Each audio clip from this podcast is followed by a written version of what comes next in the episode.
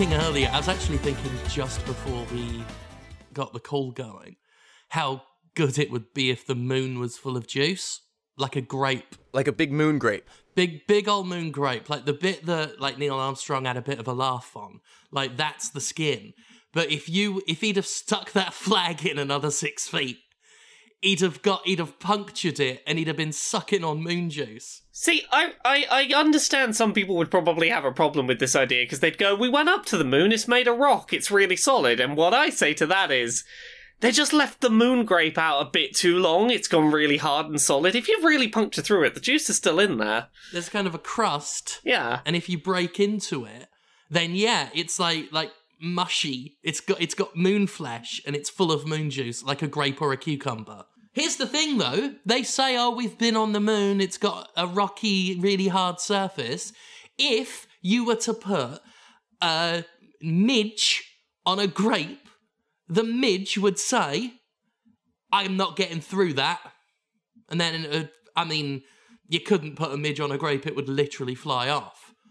And it, it can't think in terms of the English language, but it'd be similar. If we were as small as, as like a midge or a gnat or a mosquito, we would think, not a mosquito, they could get through. The analogy's fallen apart, Laura and Conrad, the analogy's fallen apart. Yeah, The, the analogy is falling apart, but that's okay. That's okay. I, I do want to know what flavours moon juice? Oh, you see, I've said grape so much that all I can think about is is grape. But considering it would be milky and glowing, I, I can only assume it would be milky and glowing. I don't think it, it tastes like milk. I don't want people to think that that the moon is made of milk. No, it just has the consistency of milk. Yeah, it's it's hmm. it tastes a bit like blue drink.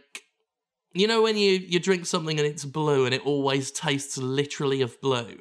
I think it tastes a bit like that, except moonish.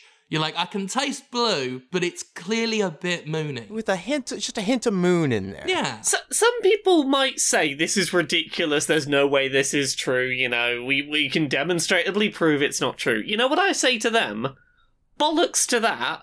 You know, when we look up in the sky and see the moon, Oh yeah. and this this blows my mind still. This is an actual moon fact. We only ever see one side of the moon. Scientists don't fucking know what's on the other side because it's too cold. They've never gone round and had a had a look on the other side of the moon. There's a whole side of the moon that no one's bothered to check on. There could be a bottle cap. There could just be a big bottle cap on the other side of the moon. You open up and that's where you get the moon juice out. I mean, you can't you can't prove that's not the case. We find out the it was just a bottle the whole time. You go around the back, there's a whole neck with a cork in it. Oh, I'd love that. anyway, it's. I have to think of the moon being full of juice. So, scientists, please don't take that away from me because I don't like the other things you've been saying lately. It's not your fault, you gotta say them, but I don't like it, so I'm thinking about the moon being full of juice. Otherwise, I sit there thinking, well, YouTubers will be the first to get eaten, and it's right that they are, even though I'd be on the spit. And, you know, a family of five will love me, but all YouTubers should be the first to, to be killed and eaten. You think? Even even before billionaires. I don't think there's anyone that should be eaten before the billionaires. The billionaires are first on the uh, on the on the chopping board. It's like foie gras. You've you've fed them all all the fancy shit for so long that they're going to have the best kind of meat. Ordinarily, I'd agree with you, but as I was as I was totting up, I mean, billionaires was at the top of the list for the whole time. But then I thought to myself, even though I've got to lump myself in there with them, YouTubers are the lowest of the low, so they've got to go. In fact, I think even before we all need to start killing and eating people, we should just kill and eat them now. Just, just cut out the foreplay. Get right Yeah. to eating the YouTubers. Exactly. So you're not proposing it as actually a solution to any of our present problems. You just think that all the YouTubers should be gone. It would solve my problem. Because we're nearly out of toilet paper, and if I've got something else to worry about, I don't have to worry about that. so, hiding. Hiding from the roving war bands with gigantic human sized skillets, that'll keep me occupied. Uh, you know, that's fair. Yeah. That, I yeah, I, that makes sense. If I see someone running at me with a gigantic skillet, I'll have shit myself already, and then the toilet paper's a moot point. Ah, it's it's been a weird. It's been another weird week. It's fucking horrible. I, I woke up this morning and thought, I'm going to try not to think about COVID 19 today. I've done my best. I I ah, it's gotten to the point here that like since we last recorded, they've done the thing where there's now actual rules about like what you can get in trouble for doing in the UK, where it's like you you have state mandated one exercise per day. You're not allowed to do two exercises. You're only allowed to do one state mandated exercise per day, which is weird. Doesn't actual prison get more? Yeah, I'm pretty sure people in prison get to go out to the rec yard more than once a day. yeah, it's a whole thing. There's police like stationed on the high streets now being like, no, no, you will you will get like serious fines if you leave your house. It's a lot. I, I mean, are there not exceptions for, like, I literally need to go and get food? So there there are exceptions for like you can have you can have groups of no more than two people. That okay. Uh, any more than two and you're considered a group and you get in trouble. Gotcha. sure. You're allowed to make infrequent trips to the shop for essentials. So, like, if you go to the shops, you better be bu- uh, fucking buying some like pasta or some sh- some shit that's gonna store. You can't go just to buy a bag of M and M's. True. I mean, I'll always throw in some tinned goods, but at the same time, if I see taco Doritos, I'm getting them. I mean, that's it. Like, it's not saying you can't buy your taco Doritos. It's saying you've got to buy something that looks like Yeah. it's reasonable, responsible food. Is there some fucking milk in there? I feel like you've got to get a balance. Like, if you buy like three things that look like they're essentials, you can probably throw on one bag of Doritos. Yeah. So it's two things you need to one thing you don't. Your one mandated exercise, and that's it. Right. It's weird. It's very odd. It's yeah. I, I mean, I'm not sure. In America, of course, people give a bit less of a shit. At least around here, I mean, I, I see people pack out the fucking public space nearby like fucking constant. They don't give a fuck. Yeah, I mean we're we're encouraged to go outside. We're discouraged from doing it in you know groups, and we're expected to maintain six feet of, of distance, or at least that's what you know we've been told to do. Try telling that to the aerobics classes I've been seeing done. It's yeah. Pe- people up until this most recent weekend were still like packing the beaches really full. Mm-hmm. Yeah, and then they they got they came down with it, didn't they? Yeah, yeah. It's it, it's all been a lot. It just sucks because like I I work um obviously I work in the wrestling industry and I see so many people fucked by this. Yeah. And then you get these people like, "Oh, YOLO, I'm going to go to the beach. Fuck it. I don't care. I'm not going to get sick or or it won't kill me." And I'm like, regardless of even what the virus itself has done, it's fucking destroyed some shit. Like societally. Yeah, well, and, and that and that behavior is, I mean, that's what's causing it. Yeah. It's yeah. that sense of irresponsibility. A lot of us are gonna uh, hurt. Yeah, having seen what it's fucking done, n- not counting people who've lost people who, you know, which is which is tragic, and we don't want to minimize that either. No. but no. But, you know, it just, it sucks to see people really not giving a shit. It's like I did a, a Jimquisition this week on GameStop and their whole, you know, forcing people to go to work Yeah. until, until it just became completely untenable even for them. Until their business licenses were getting revoked in certain states. Yeah. well, now that actually, there's, I I had been excited because uh, it somebody had posted this um like flyer on a door indicating that the governor had suspended business operations, and that's probably a fake. Oh, that's that's a shame. Yeah, because that you know he's our governor, and I was like, hey, yeah, cool, did did the right thing. I think maybe the California one was legit. Okay. I think the the California one could have been. I, I know the the Pennsylvania one was was pretty much a, a fakeroony. Um, but in any case, like someone replied to the GameStop video with, well, well, I don't think the kind of people who have compromised immune systems, the kind of people who are at risk, would be going into a GameStop anyway. So I had to explain how a virus works, which is you don't have to go to GameStop to get it. You've just got to be literally anywhere on the tree of people that are gonna pass it around. You just got to be one branch on that tree. You could be like 18 branches removed from GameStop, but someone who went in there could have, through the chain, got it to you. And It's, people have seen zombie films. They've got to know how this works. Were they paying attention to the zombie film? Yeah. Just like someone bitten in Stratford could lead to someone being bitten in Manchester. And it's not even GameStop aren't even alone. The UK had its equivalent of that the other day. Uh, Sports Direct, which is like a chain of tacky sports goods shops that were like, no, we're an essential business. If gyms are being shut, people need to buy exercise equipment to exercise at home. So we're not going to shut either. Ship it to them, assholes. Yeah. Yeah, you, you are a you are a national level business. You can sell things online. And pay your workers, Tim Martin, you scarecrow pillock. God, yeah, We- Wetherspoons is just not paying any of its staff now. They've been forced to close, which is like the big, like pub chain in the UK. He told him to go work in Tesco's.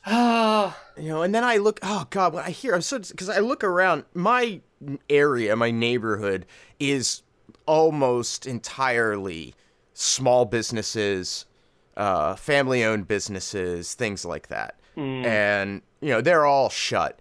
And watching them all scramble to oh god, you yeah. know, now start doing things like taking phone orders in a way that they never have before and taking online orders, which many of them never have before. And it really sucks for businesses that can't physically do that. Like, um, my local metal metal bar, metal club. Mm-hmm. Uh, there's not really much they can do online because their whole thing is bands play here, come and see the bands. Right. They they were looking at like if we have to be closed for like the next three months, which it seems like is reasonably how long they're probably going to have to shut.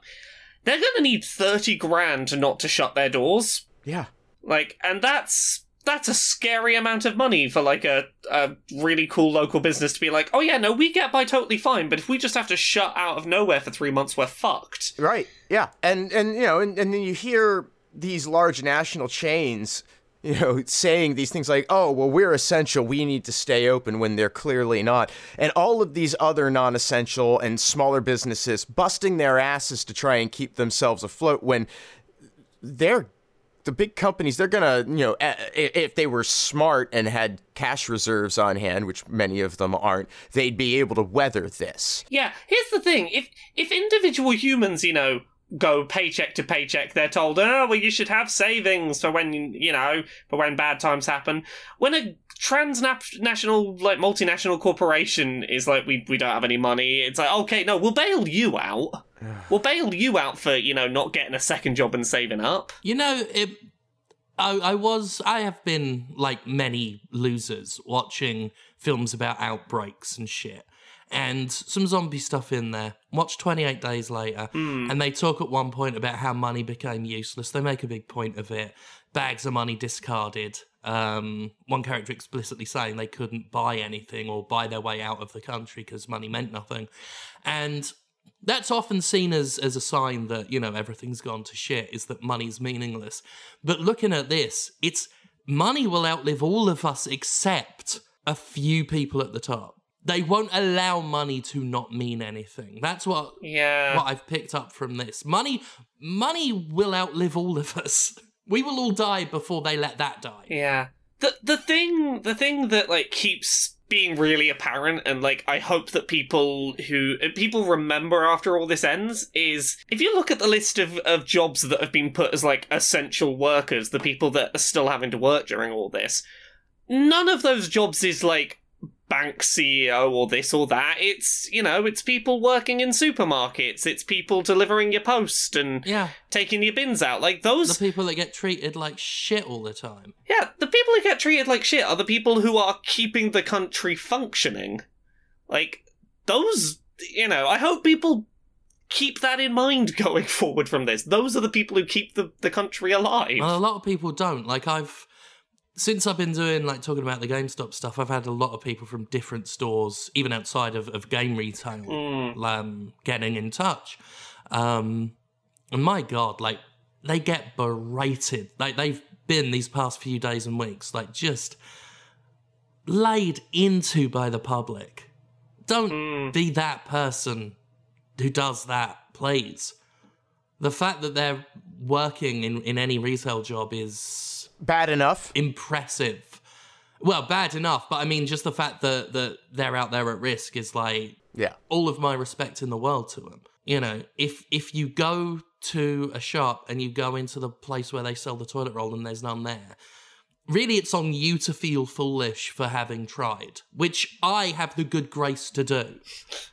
I did a Target run, went into the corner where all the toiletries were, barren shelves, and I left embarrassed for for daring to think like like there'd be one roll left there with my name on it. I You have to shirk away and avoid the eyes of everyone looking at you who are thinking, you went into that corner, didn't you? You fucking idiot.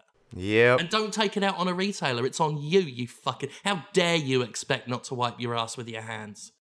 Piece of shit. So anyway, bunch of really good video games came out, I guess. It's actually, yeah. Yeah, yeah, that's that's the one saving grace. I've had a lot lot of video games to fucking distract from from the world. Yeah, people probably tuned in for this to distract them from the world. I'm very sorry. But Yeah, this well, is an outlet. I'm sorry. It's a release Yeah. valve. Yeah. we, we need our like 10 minutes for us to get that off our chest so that we can then talk about video games so that's fine here's the video game bit And this time it only took 17. Oh, yeah. ah that's that's pretty good that's pretty Yeah. good We did our best. I didn't even want to talk about it once today, but I came on here and said I've got to I've got to vent some bile. But yeah, video games, great or perfect. what ones have you played that are either great or perfect jim we'll start with you what you been All right. playing Played all of them. Played all of them. Um, I'll talk about the, the the one I liked. Um, was Doom Eternal. I re- it's very good. yeah It is very different from the 2016 Doom. Keeps a lot of the DNA, but they did they just created a completely different energy for it.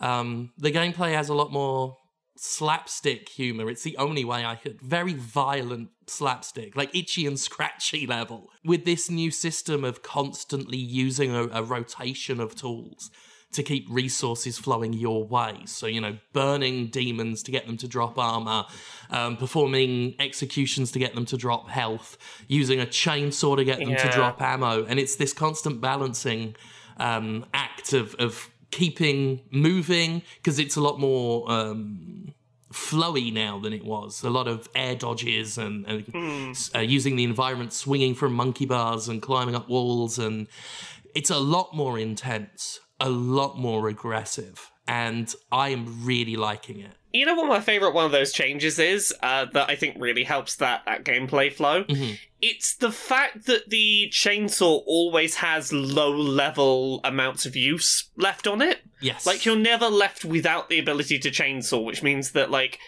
it's so much more encouraged to use that as your way to to restock on armor and to stay in the thick of it more. Yeah, that that's something I really had to get used to because because in Doom 2016 you're trained to think that that is yeah, you know, the the super awesome thing you do that you keep saved up. Yes. Whereas in this, no, like you say, there's always one little dot of fuel that recharges. yeah.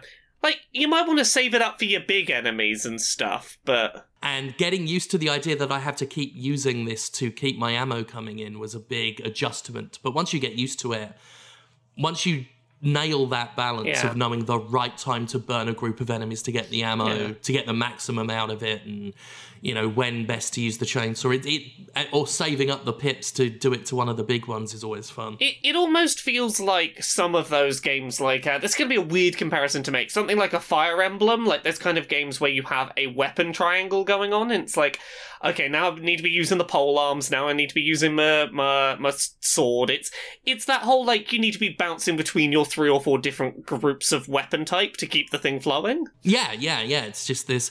And Doom 2016 had a bit of that where it would just encourage you to keep switching weapons and then, you know, accruing armor, uh, ammo to get back to the other ones.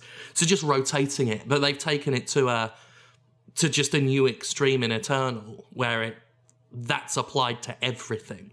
And then on top of that, there's just an absurd amount of stuff to collect and find, and plenty of reasons to replay the missions. With the cheat codes, brilliant idea. Yeah. You replay a mission, you still get progress if you find and unlock and use the cheat codes. Um, it just encourages, it, it makes going back interesting. So you're doing the same level, but you've got this different experience with it.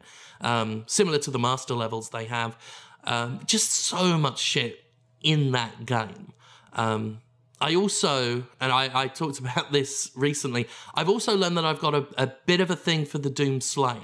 I have done a Jimquisition in 2016 on how I love the portrayal of the character, how despite the fact the, the Doomslayer doesn't say a word and you almost entirely see from his point of view, so there's no real, not much in the way of, of full body physical animation, they still somehow gave him an incredibly clear, evocative, and affable persona, a sense of character, just from his point of view and the way they move the camera and the the hand motions and just the way they portray his response to things.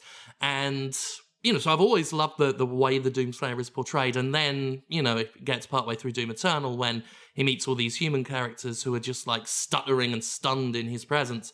And because he's the way he is, he just ignores all of them because they are not demons to be killed. So fuck them. And goes up to one dude, he's got a key card on his neck, picks up the key card, just drags the dude across the room, but not violently. He's in a wheelie chair, in like a wheelie office chair, so he just slides him across the room, not even looking at him, and uses it because he doesn't give a fuck. And it's at that point I thought, oh my yes. Yeah. So that's a thing now. That's something I've I've come to realize is that the Doomslayer can get it. I mean, I I like that in little ways they found they found little ways to introduce more personality to the Doomslayer in this one. Yeah, yeah. Like he's still he's still largely this sort of um silent murder everything in sight kind of character, but either based on his interactions with others or others' responses to him, you feel like you've got a much better sense of what kind of person he is, which is really nice. Oh yeah. Plus his his room in the, the new hub area is fucking adorable. You got the picture of him with his pet rabbit that was referenced in Doom 2. You got the guitars on the wall, the video game collection, the toys that you can unlock. He's got an entire shelf of toys. Um, that room is great fun. You get a sense of what kind of person he is when he's not mid murdering demons. If you go to the bookshelf in that room, the spine of every book is a joke. Mostly like plays on novels with words replaced by ripping and tearing. Um, very fun, very fun game. Uh, I'm a little bit disappointed in the multiplayer because I was one of the few people that sort of dug the fairly straightforward traditional shit in Doom 2016, the deathmatch and the King of the Hill, just really basic stuff. Um, and then I think id Software did some interview where they were like, oh, that's all old fashioned. So they've done this battle mode, which is one plays the Doomslayer, two players are demons, and they can summon demons. There's a little bit of a strategy thing. And I just don't like it, um, which is a shame because I, I, I would like to spend more time with the game when I'm done with the campaign. Um, and the original multiplayer was really straightforward and old fashioned, but that's kind of what I liked about it. Um, this I, I like asymmetrical multiplayer. I'm just not fond of. It just feels messy to me. The battle mode in, in Doom Eternal, but other, I mean, as far as the single player goes, just brilliant stuff. You know, the only real complaints are stuff that Bethesda's had to shoehorn in, like the Bethesda.net account and all that crap. Um, but everything, everything the developers did, I, I'm struggling to fault it. Like even some of the really annoying platforming sections, it's not because the platforming itself, especially for a first person game, is not exquisite, because it is. It's just they really made some of them fucking hard. and then I'm like, let's get this bit done so I can shoot more things. Um, but when I go back to replay the missions and I know what to expect, then going through that platforming section again is it feels really good when you know a little bit about what's coming. But yeah, good. Can't cannot Yeah. cannot fault it much at all. It's it's really nice that they didn't just rest on their laurels and go, let's just do more of what we did with the first one, which would have been totally Oh, yeah. fine because the first one was great. They'd have gotten away with it easy. you know, they they didn't have to step up their game like they did, but they did, and it's great. Yeah. I know some people haven't cared for the shift. Um, it took me a little while to get fully used to it, but once I did, it's yeah, it, they came up with a brilliant um, little loop of, of combat. The way they do it, Yeah, Yeah. top notch. I, I am in agreement with you on that. I've been thoroughly enjoying my time with it. Ah, what what what about you, comrade? What have you been playing this week? Um, well, I I picked up Death's Gambit on Steam, which is a 2D platforming Souls game. It's one of many side-scrolling Souls-esque games. Yeah. Uh, Yeah. I will say I I'm impressed at how well it manages to convey a Souls like experience. You know, even beyond mechanically, like the map design is just really solid. Everything loops back around on itself the way it needs to, so you're never forced to do a bunch of stuff. The enemy placement is good. There's a good scaling of uh, difficulty progression so that it always feels, you know, challenging. You have they do some resource saving measures where you know you'll have boss encounters that will then translate to more m- minor enemy encounters later with similar move sets and things like that, which uh, makes a nice sort of progression throughout it. Uh, it's more forgiving than your typical Souls game. I'll give it that. You're not leaving all your currency behind. You're just leaving behind one of your health, um, health items, your health restoratives, Yeah. your Estus flasks. I guess is the what they call them in, in that one. But uh, Yeah. You call them Estus flasks and bonfires, even if they're just checkpoints and healing potions. Right. Yeah.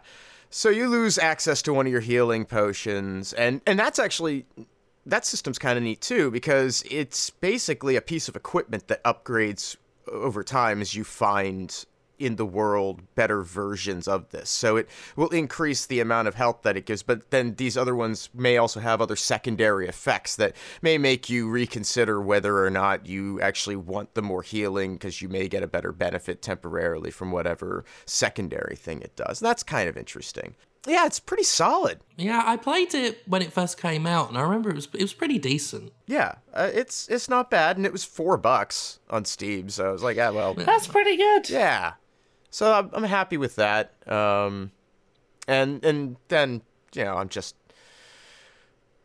playing Autonauts. Literally right now, playing Autonauts. I mean, I can't blame you. Autonauts is good. How how has Autonauts been going? It's going well. I've now uh, I I finally expanded my colony to the next level. So now I'm gonna have new robots. I've had to completely restructure my robot farm to transition to metals. Power is becoming an issue everywhere instead of a few isolated places. So I'm putting in a more expansive power network, and I've got rail lines opened up to me. So I'm laying track. It's it's gonna be just days and days and days of not actually making any progress, but slowly making progress. So looking forward to that because I ain't got shit to do, Yeah, you got to be getting on with shit. right? Uh, Yeah. I I've also been playing a game with lots of organizing things and getting on top of, of routines and keeping things going in a nice, neat, orderly fashion. Mm. I've been playing a lot of Animal Crossing.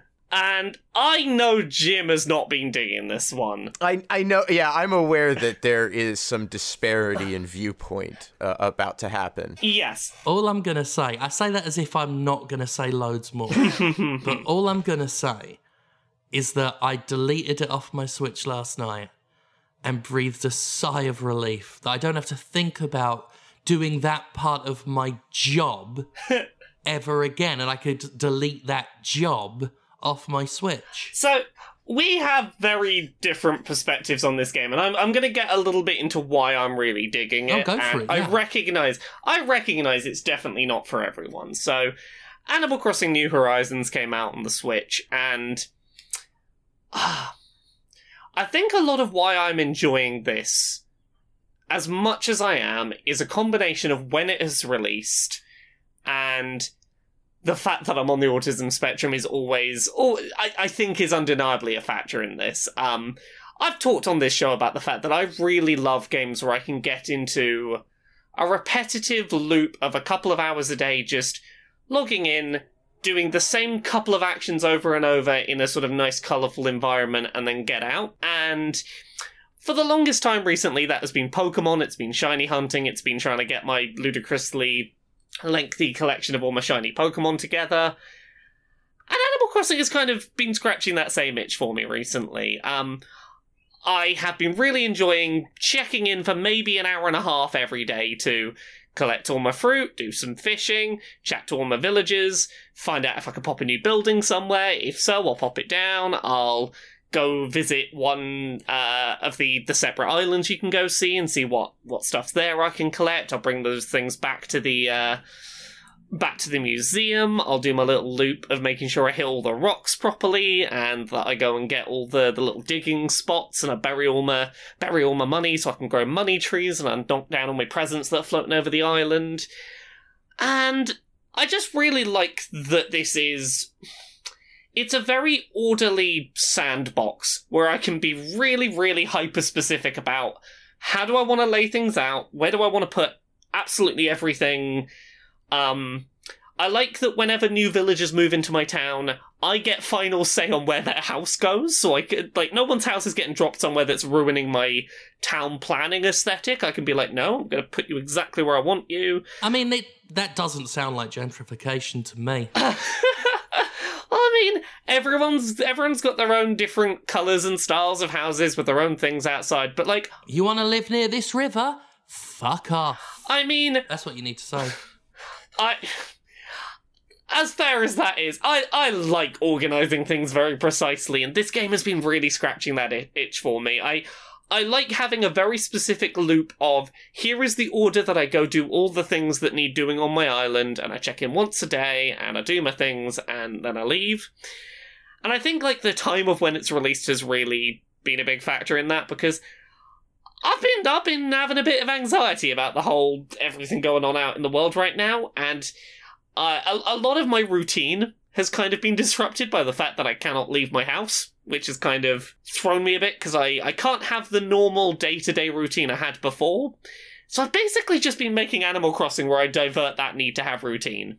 And it's been great for that. It's been nice to have just a little environment in which everything is nice and happy and I don't need to worry about anything and I can just grow me grow me oranges, grow me cherries, take them all to the shop, make me a bit of money, pay off me me loan, run around in circles, have a have a nice wholesome time. Yeah. I'm getting really into designing my house. I've got a really nice little aesthetic going on, and I discovered that you can find QR codes online for like bits of really fancy pixel art people have made for previous games that you can put in your house. So I've been I've been finding like album covers that I I really like and getting them put as canvases in in your little room. I've got a little writing desk set up. Oh, I like this game very much. I'm glad you do. And I recognize I recognize it's not for everyone because A, it's a lot of work. B, it really in its first 2 to 3 days like slows you down from making progress and I have some real gripes about how the game handles online and I'll get to those in a minute, but like overall I'm really digging it. And the thing is, I mean, you say it's not for everyone, but I think you don't have to say that because I think I'm in the minority on this one because I mean the thing sold millions and millions, and you know, Oh god, yeah, it's it's looking on track to be the fastest selling Switch Yeah. game ever, it seems. critical acclaim, people like it. Um, you know, and the thing is, some people are like, "Well, I didn't expect him to like it. Animal Crossing is not his thing." I've been looking forward to this for a few months. Um, I like Yeah. Animal Crossing. Now, the series has always wasted my goddamn time, but I've always found it charming enough to where I can tolerate that.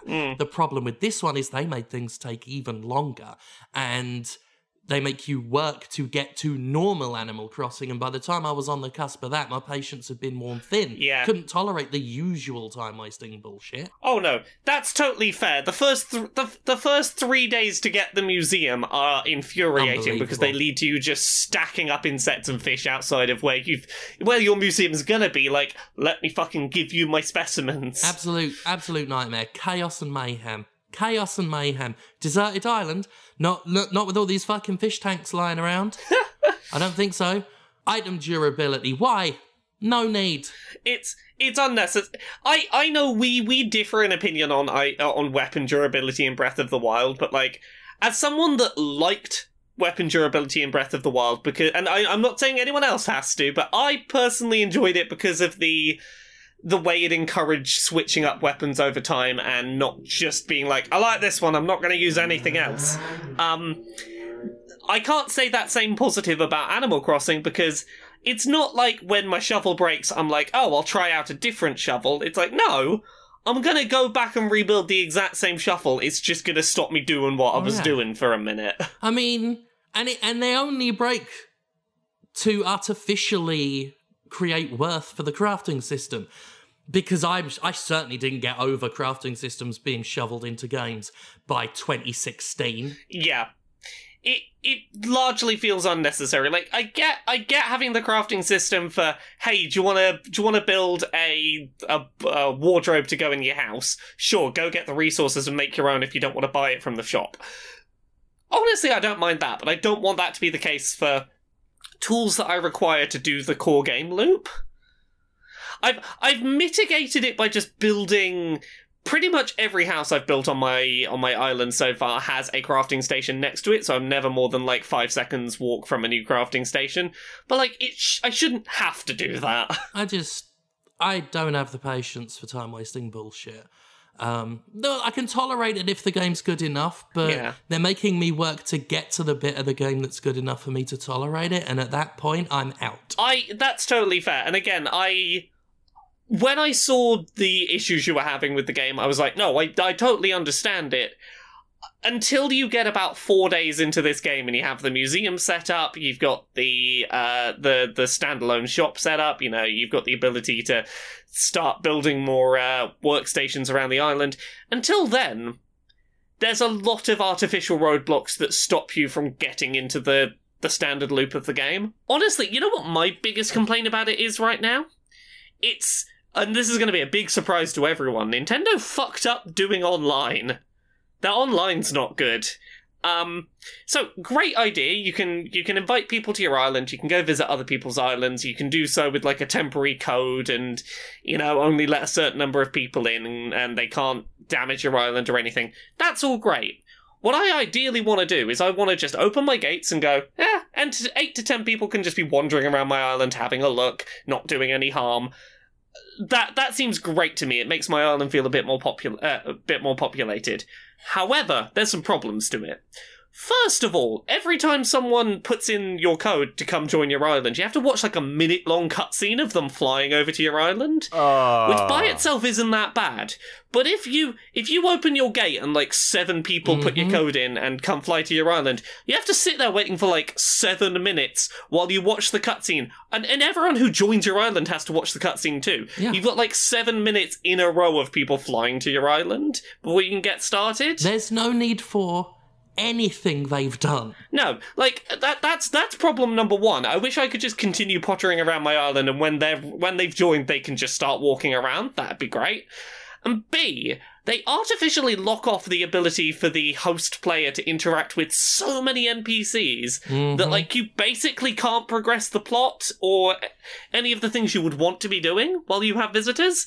Like you're not allowed to move any of your furniture or put any new bits of furniture down or pick them up or pick up items or talk to the seagull that washed up on the beach or you know all of these things that I would like to be pottering around getting done while I have visitors just not allowed to Well, that's all been replaced now. Yeah. Like, you don't need that anymore because you can just do some fucking emotes to each other if an NPC has given you one. I mean, I I've been using I've been using my, my phone like the companion phone app I've been using to write mess uh, text based messages really quickly into the game. So like, I've been sending messages to Justin.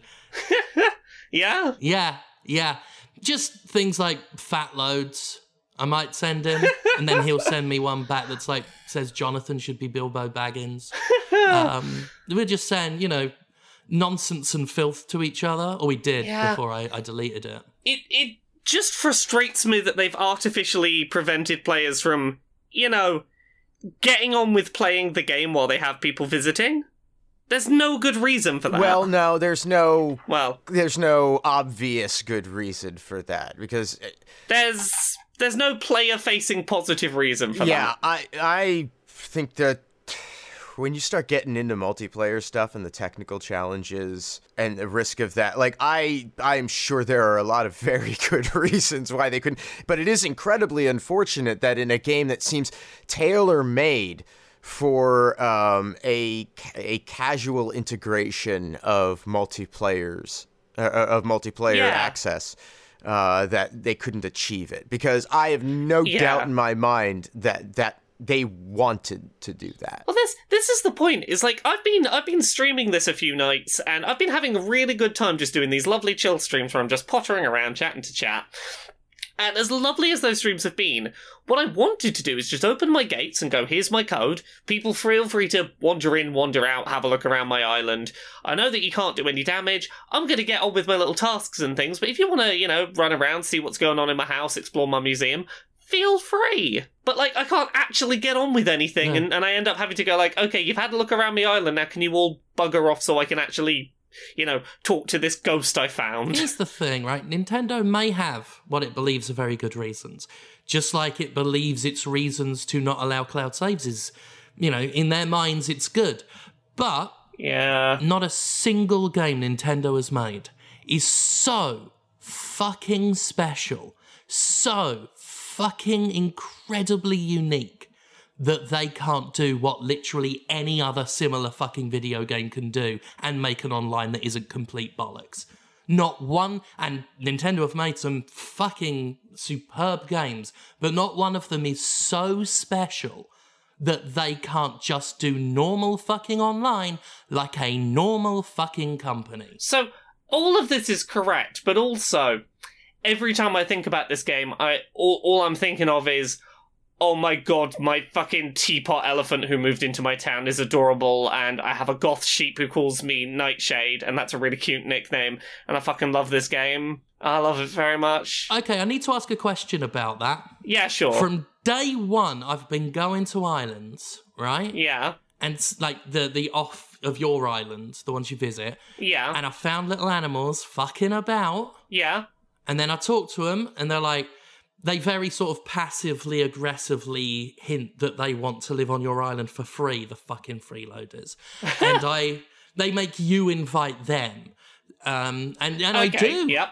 And I say, hey, you weird stitched together teddy bear monster. Yeah. You are cool. Come and live on my island.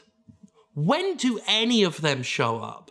Because it's been days. Okay, so starting around day three or four, you uh, get a quest from Tom Nook, which is like, hey, we're going to start building plots of land to invite more people here.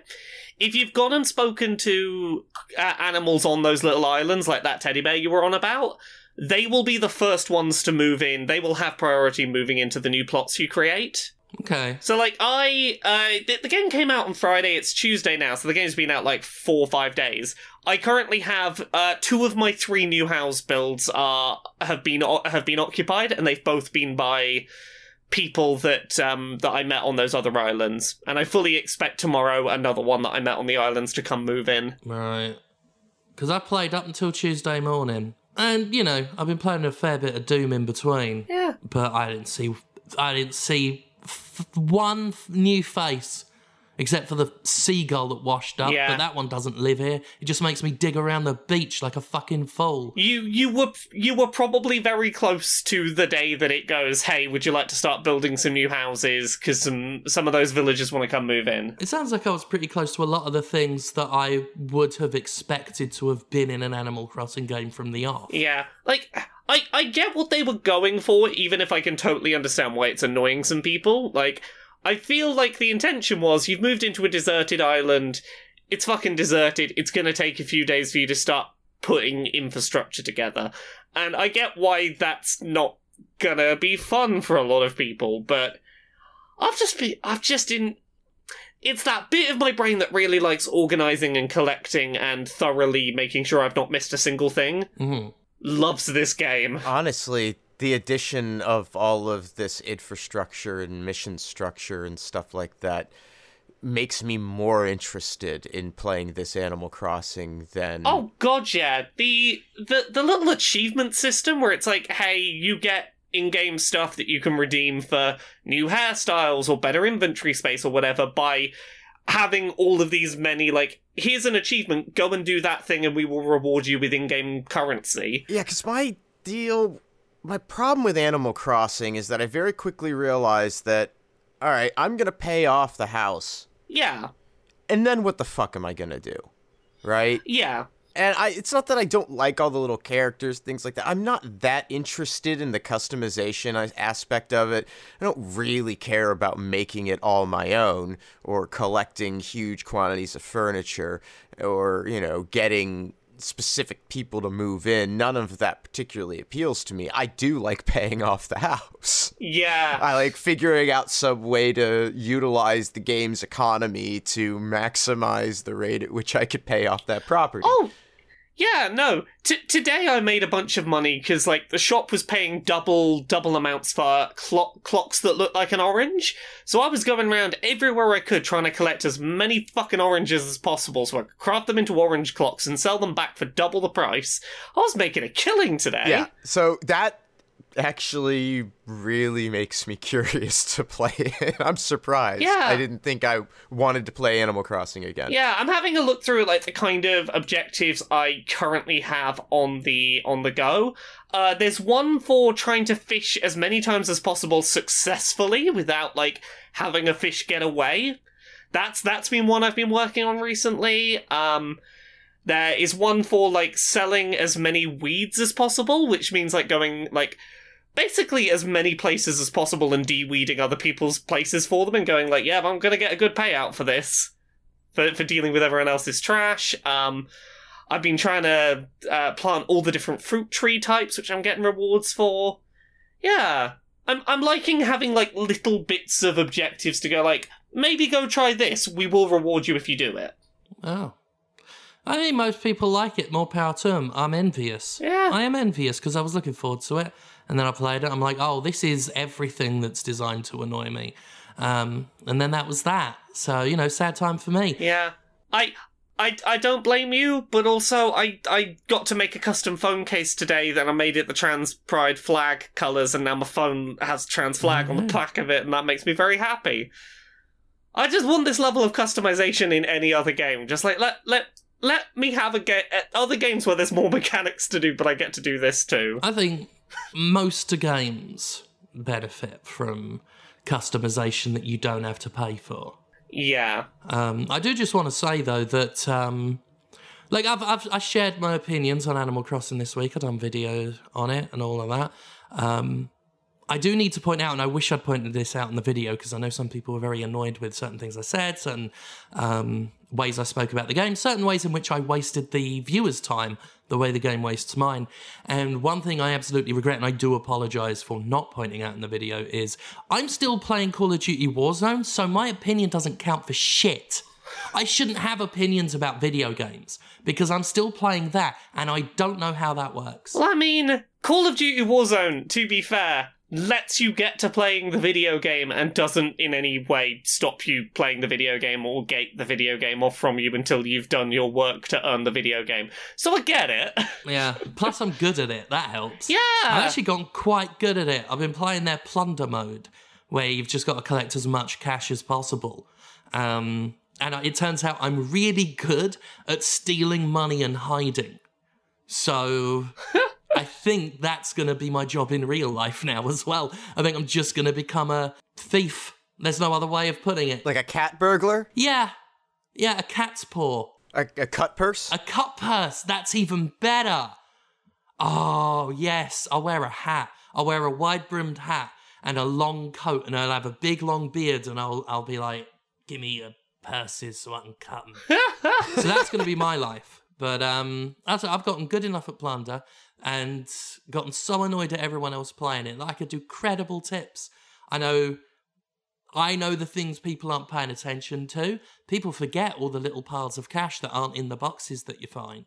There's piles of cash just lying everywhere. I go in places that people have already raided. Pile of cash in the corner, pile of cash in the other corner. Fucking idiots. Every little helps. Run in there, pick it up.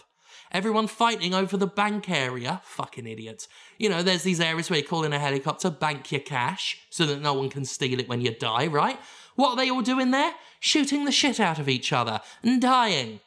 Go to the corner of the map where no one else is. You've got a bunch of fucking houses that you can loot. Usually there's another helicopter bank over there that no one's using because the silly fuckers are fighting over there, killing each other, presumably to steal the big bags of cash from each other. But that becomes a losing investment eventually. Do what I do grab as much cash as you can and hide. I keep getting placed top three. I keep getting the team placed top three because the other two are fucking shooting the helicopters, shooting at the helicopters, and I'm stacking what can only be described as fat stacks. So that's my tips for the game. It's been a weird week in that neither me or you are usually online multiplayer competitive people, but like, I continued to be really into Roller Champions this past week. I'm still playing. Well, I was still playing that until the alpha uh, got got closed for the time being. But uh, yeah, I was doing real good at that. I had a, I had a squad. I had people I was squadding up with. We were consistently winning about eighty percent of our matches. We were doing real real good. We had. Uh, we we understood enough of what was going on that we were starting to like play over Skype and go like that's that kind of player. This is how we get around them. We were recognizing like are they the kind of person that holds onto the ball because they want the glory and it's going to be real easy to like to take them down because they're not going to pass it? Are they the person that begs for the ball to be passed to them no matter what, and you can just go and sort of jump and intercept it before the uh, before they do it? Are they the player that just sort of snakes because that's the thing that they think is cool because they go really fast and you can just sort of intercept them as they're coming down the slope? Oh, I really like that game. I got really into it. So is it not playable at the moment? No, it's it. it I, I believe Monday it stopped being playable because Uh. it was playable for like two weeks or so. But um, Gotcha. yeah, my my my. The biggest grumble I had about that alpha, and I, I get it, was of the three maps they had playable, the the way they sorted them was basically all the players that were in all the maps. They added up all your fan numbers, and they were like, if you fall into into this small bracket, you go on this map. If you fall into the middle one, you go on this map. If you get in the top bracket, if you're above this, you go in the in in the new map we've just made and that map was not terribly well optimized. It was running quite poorly. And I get it. They were like, hey, we want to test this out. We want to see what the performance is like with the players who've put the most time into this and are most willing to put up with the fact that this one's still a bit buggy. Um, but it meant that after a certain point, I had gotten too good and I wasn't getting put in, in either of the, the maps anymore that ran properly. And that was a bit of a shame. Like, I get why they, they did it that way, but I'm like, I just want to play on the map that my computer runs smoothly. I don't want to get put into the one where you put the fancy fire effects and it's it's completely tanking my computer. Yeah. I felt like I was being punished for doing well with the with the map that I didn't want to play on. Right. But like other than that, all of the customizable outfit stuff in that was was real fun. I managed to put together a look I was really happy with and I'm just really eager for that game to come out cuz I have a group of people and I want to I want to play an online multiplayer game with people over voice chat. and I never want to do that. It's always fun when you find one you get into, though. Mm-hmm. Yeah, it's such a rarity for me. I feel very happy this game exists. At some point, I'm gonna. I downloaded Killzone Shadowfall. I've not fired it up properly yet, but I- Uh, I'm do the curious to still work? Well, I'm curious to see if it does. Ah. I'm curious to see if anyone's still playing it because I did always like Killzone style of multiplayer. And I'm curious. I'm gonna have a look. Um, Yeah. But other than that, like, yeah, I'm playing Call of Duty a lot. Yeah. It is weird to be into an online multiplayer game again, but uh, a couple weeks I'll be bored of it. if that, if, if I get Yeah. that long with it. There's a squirrel outside. Squirrel? Get in your fucking tree, you irresponsible fuck. It's just wandering around out there like it doesn't give a fuck. Uh, I played a couple of other quick things before we finish up this week. Mm-hmm. Um, I finally got round to playing a decent amount of The Legend of Bumbo. Ooh. Go on. Uh, I don't know how much of that has changed since you played it, Conrad, because I seem to remember you saying that it felt very early Ed Mac- uh, McMillen when it first released. Oh yeah, I, I felt like there's going to be some balancing and adjustment. I haven't played it Yeah. in, in a while myself. I I didn't play a lot of it when it first came out, so I don't know how much has changed, but like it felt pretty like substantial, and it didn't it didn't feel too much like an early Ed McMillen release when I played it uh, this week, which is which is nice. But for, for anyone who's who's unaware or has forgotten, this is the uh, the Binding of Isaac guy made a puzzle game. You play as Bumbo. His coin got stolen. He's very angry. He wants his coin back. He goes and fights piles of shit down in the sewers. Uh, it's a puzzle game. You're trying to do match four, but if you move like a row or a column off the screen, it sort of wraps back to the other side. Yeah, I'm really digging that game. It is very, very good, is it not? yeah, like I I couldn't shake the fact that it reminded me a lot of stuff like Puzzle Quest Yeah. in that sort of um you're, you're thinking just as much about what what ability do I need right now, Mm-hmm. but you're trying to balance that with what ability could I get that would combo into another or would lead me into like would set up the board in a good position that I'm not wasting turns for future moves. Exactly. Yes. You're, you're trying you're trying to balance that short term. This is what I need this turn, but is I can get it this turn, but is it going to leave me two or three turns of like not getting anything good because I fucked up the board to get it? Well, there's a certain yeah, there's a measure of um I mean, it's it is. It, it's mastering that playfield, and uh, I really Yeah. like the characters that have the you know or the spells that allow you to change the properties of tile, you know, change the tile types, or um, Yes, the the ones that allow you to remove just a single tile, and you'll still get the mana for having removed that tile, but it lines up things, and you get to do that without making moves, and so you find ways to Yeah. manipulate the positioning of the pieces on the board to maximize uh, effects. Yeah, I, I completely agree. Like, what once it clicked in my head that the way to win this was not to was to worry less about getting spells that by themselves did cool things and to more worry about how do I ensure that I'm never wasting a move Yeah. and that every move is doing something to progress the game state. Yep. Yeah. I found I was doing so much better. Yeah, you have to maintain a balance in your spells, and that can be difficult at times too because you'll, you know, wind up being forced to take stuff at points and lose something else. Yeah. And you could have to break up a combo because either the new spell coming in is something valuable and you think you're going to need it. Or, uh, you know, it's just not possible for you to keep all of the things you were working together uh, with and needed, and now you're going to have to sacrifice some element of your strategy. Uh, Yeah. and and that's one of the things I like a lot about it is that it's not just a matter of you get more capability over time and you know have to learn how to work together with it, but Yeah. the removal of function is is kind of compelling. Yes. Yeah.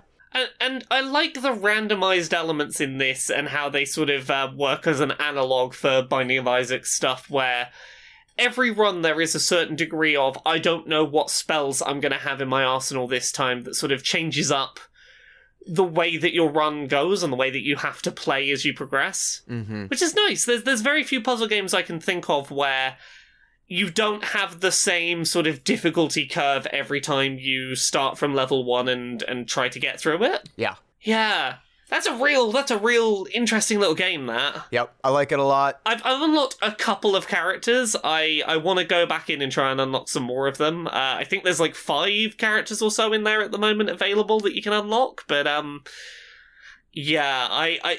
I want to put a lot more time into that. You should. It's good. Yeah, and the the other one I've been playing that I've I've not had much of a chance to start with, but I've started playing a a side-scrolling music rhythm game called Rhythm of the Gods. Uh, the concept's really simple.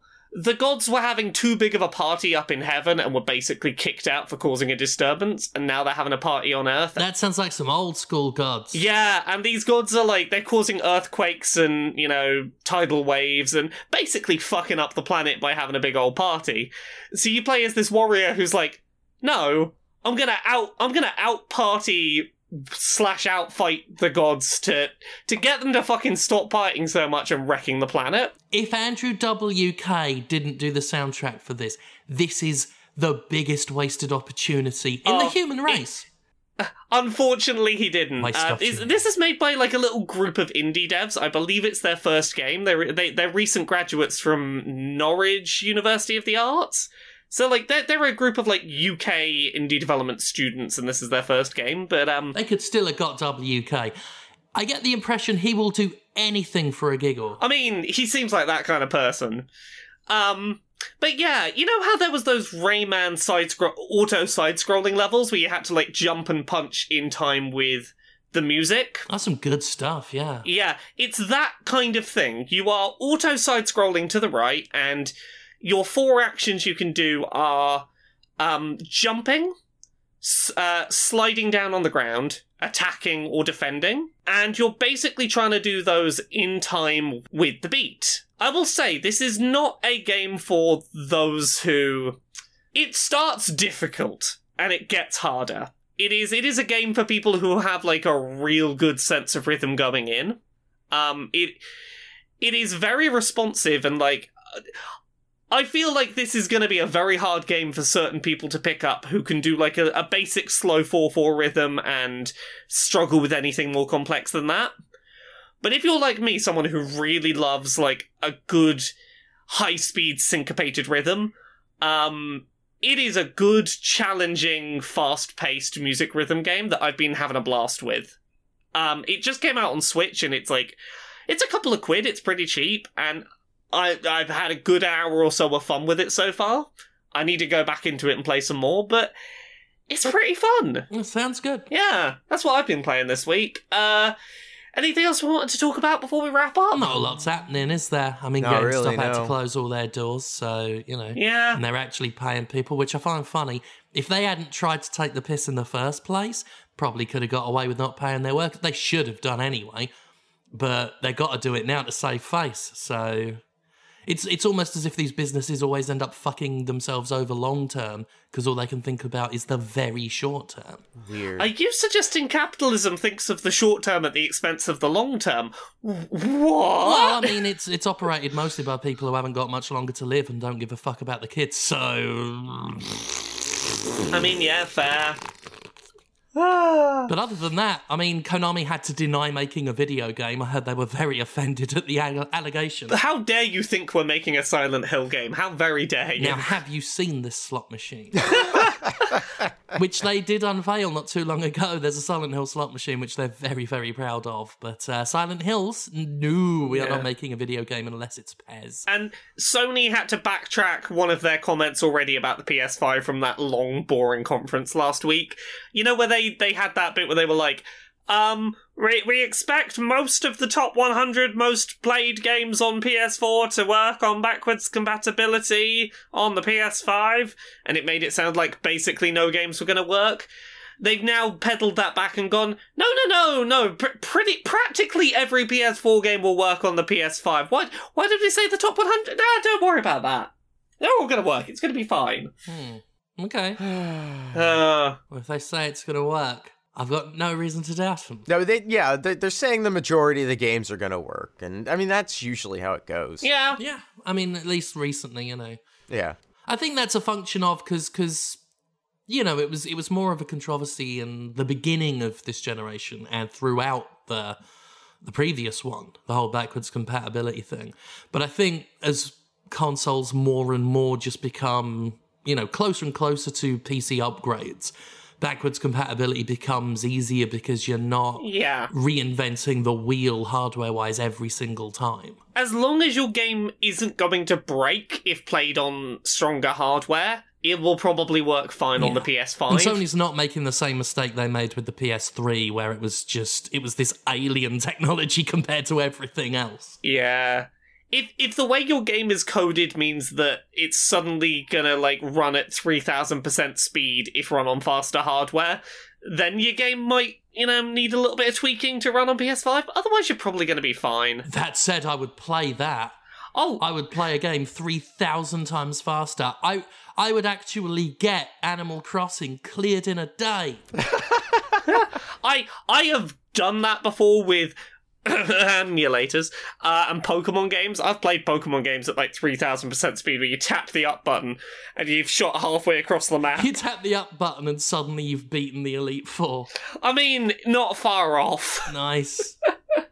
Uh, I think that's it. There's just not a lot going on. Fuck knows what script I'm going to pull out my ass for the Jimquisition tomorrow. I think that's it. I've resorted to doing journalism. Oh god, fuck it, journalism. Ugh. Yeah, I'm looking at certain stories that I'm going to need to dig into. It's it's a nightmare. It'll be all right in a minute. Yeah, yeah. well, I guess that is it. I think that's about it. Yeah. That's about it. Yeah, I don't think we've, unless anyone else has anything to add otherwise. Uh, Laura, you could tell the people about uh, uh, what what what's been going on, and then once this call's over, I can find out what's been making that fucking USB disconnect noise in my headphones for the past hour. So do tell people where they can find your stuff. Uh, Laura K Buzz in all the places. Laura K Buzz on Twitter, Twitch, YouTube, uh, Patreon. That's the one that pays the bills. LauraKBuzz.com. You can find everything I do there, be it written articles, freelance features, videos, podcasts. Uh, you can read a thing on there that I wrote today about how Tom Nook's maybe not as bad a landlord as I've always like kind of given him slack for. like he's at least at least in New Horizons, he's pretty okay. Um, what what with his whole making a point of no zero percent interest, uh, no repayment periods. I will never chase you up for your loan. You can own your home, and I'm not just gonna throw a new loan on you as soon as you. But you're allowed to be debt free in the new one. If you pay off his loan, he'll go. That's all right. You can be debt free if you want. I mean, in the in the world right now, we could probably do with more of that. Oh yeah, I mean, if if someone went round to all the students and said, you know what, would you like to not have debt? I think most of them would say, yeah, okay. Yeah. Okay, I don't know how I feel about all of this politics winding up in my video games. It's funny how a lot of political things suddenly stopped being political when shit needed to get done. Yeah. Uh-huh. And a, a lot of people who are considered ancillary and pointless in society are, are actually like fundamental to it operating. But, you know, Yeah. I, I don't think capitalism is perfect. It might not even be great. Whoa, whoa. Oh. Uh, other than that, uh, you can find me on Twitch Mondays, Wednesdays, and Fridays. Uh, this week is the last week that time zones are out of sync, so it's currently 9 p.m. UK, 5 p.m. Eastern, 2 p.m. Pacific. That's going to become 10 p.m. St- again starting next week because the time zone shifts ag- shifts again. Um, you can find me. I've got books. Uh, Uncomfortable Labels. It's about being gay and trans and on the autism spectrum. You can find it where books are sold or as an audiobook on laurakbuzzstore.com. There's also Things I Learned from Mario's Butt, which it's going to print. You'll have like when you're listening to this, there's a couple of days left where you can back it on Unbound if you want to have your name in the back of the book. Um, I've seen the full finished book and it looks really cool, and I can't wait for it to start printing. Um, I'm on some podcasts. There's Pixel Squirt. It's about video game pornography. Queer and Pleasant Strangers, where we talk about things that aren't exclusively video games. Uh, Dice Funk. We just finished recording season six of Dice Funk, and I am super proud of how that that turned out. You know who else should be super proud of how season six of Dice Funk turned out? Comrade. Oh, and I am. Um, y- you were awesome. You were. You were just awesome as well. Really, I'm happy with how the season uh, came down. I think everybody did a great job, and I'm looking forward to. Yeah, it, it was it was a hell of a season finale to to to put together narrative wise. Oh, I'm exhausted. yeah, I'm so proud of the story we told Yep, though. yep, and I'm I'm looking forward to season seven starting up at some point in the near future. Uh, you can also find me on Twitter at Conrad Zimmerman. You can buy audiobooks that I record with this voice that I use to talk to you uh, at ConradReads.com. You can get buttons, badges, whatever you like to call them, at pinfultruth.com, uh, including uh, the LGBT sloth pin that uh, proceeds benefit the Trevor Project. We still have some of those left, so that'd be good if you would like to buy those. I'm still able to ship, so as long as I can ship, stuff's going out. Um, what else? Oh, uh, I'm on Twitch a lot now, a lot more now. Yeah. Um, I I'm on Twitch almost every day in the afternoon on the uh, East Coast. Well, afternoon in the United States and uh, evenings in Europe. Uh, starting at like 2 p.m. Eastern, uh, which I guess is like right now 6 p.m. right? Is that right, Laura? Uh, 2 p.m. Eastern. Yeah, that's currently 6 p.m. It will be 7 p.m. It will be seven in a week. Yeah. yeah. Um. So yeah, I mean, as as long as everybody's trapped indoors, I'm I'm on pretty much every day. Yeah. I I've been doing the same. Like, well, once I've got my written stuff out the way, I've been doing daytime streams as well, just chilling in Animal Crossing. Yeah, and that's the other thing I'm doing. I'm mostly playing Autonauts on stream, and it is like the Yeah. chillest time. So. Um, Yeah, no, I, I think both of us have, have migrated over to like what what's the least stressful games we can be playing. Yeah, and it's it, I don't even like not much has changed in my life if I'm totally honest. I was fairly socially distant already. Um, but now uh, You can't come over and watch wrestling now. That's made me sad. I can't come over and watch wrestling. I'm I'm very bummed about that. I'm You'll have to Skype each other and like press start at the same time and watch that sounds it. like a you lot know, of effort. have, that's a Have a little Skype effort. date. Yeah. that yeah. sounds like the most laborious thing I would ever have to do that isn't in Animal Crossing. Um, and otherwise, I think actually, I think I covered every. Oh, other podcasts. You can hear me on Of Horse, BoJack Horseman fancast, talking about BoJack Horseman. You can hear me on Spinoff Doctors, which uh, I really we gotta get together and do uh, recording for that Jumanji episode. I uh, this week we will do that. Let's just like commit now. Uh, and then Justin edit this out uh, or bleep this out, bleep out the commitment of the date, and then that way, yeah. Um, Boston's favorite son has a new episode. Yes. See, it we we said March. He, March is here. Got your your Boston's favorite son. It's it might be maybe the best episode we've ever done. It's it's up there. There's a layer that gets added into it, established right at the very beginning. That is just, mm, it's delicious. Oh yes. and uh, and of course I, I do those podcasts with uh, with the delightful Jim Sterling, who has a Patreon. I do have a Patreon. It keeps things running, keeps the videos and the content coming. And, you know, especially appreciated at the moment where everything's completely uncertain and, and things have gone to shit. Yeah. And, you know, I, I might be, you know, trying to help some other people as well if I can. Um, because it's just fucking shit out there.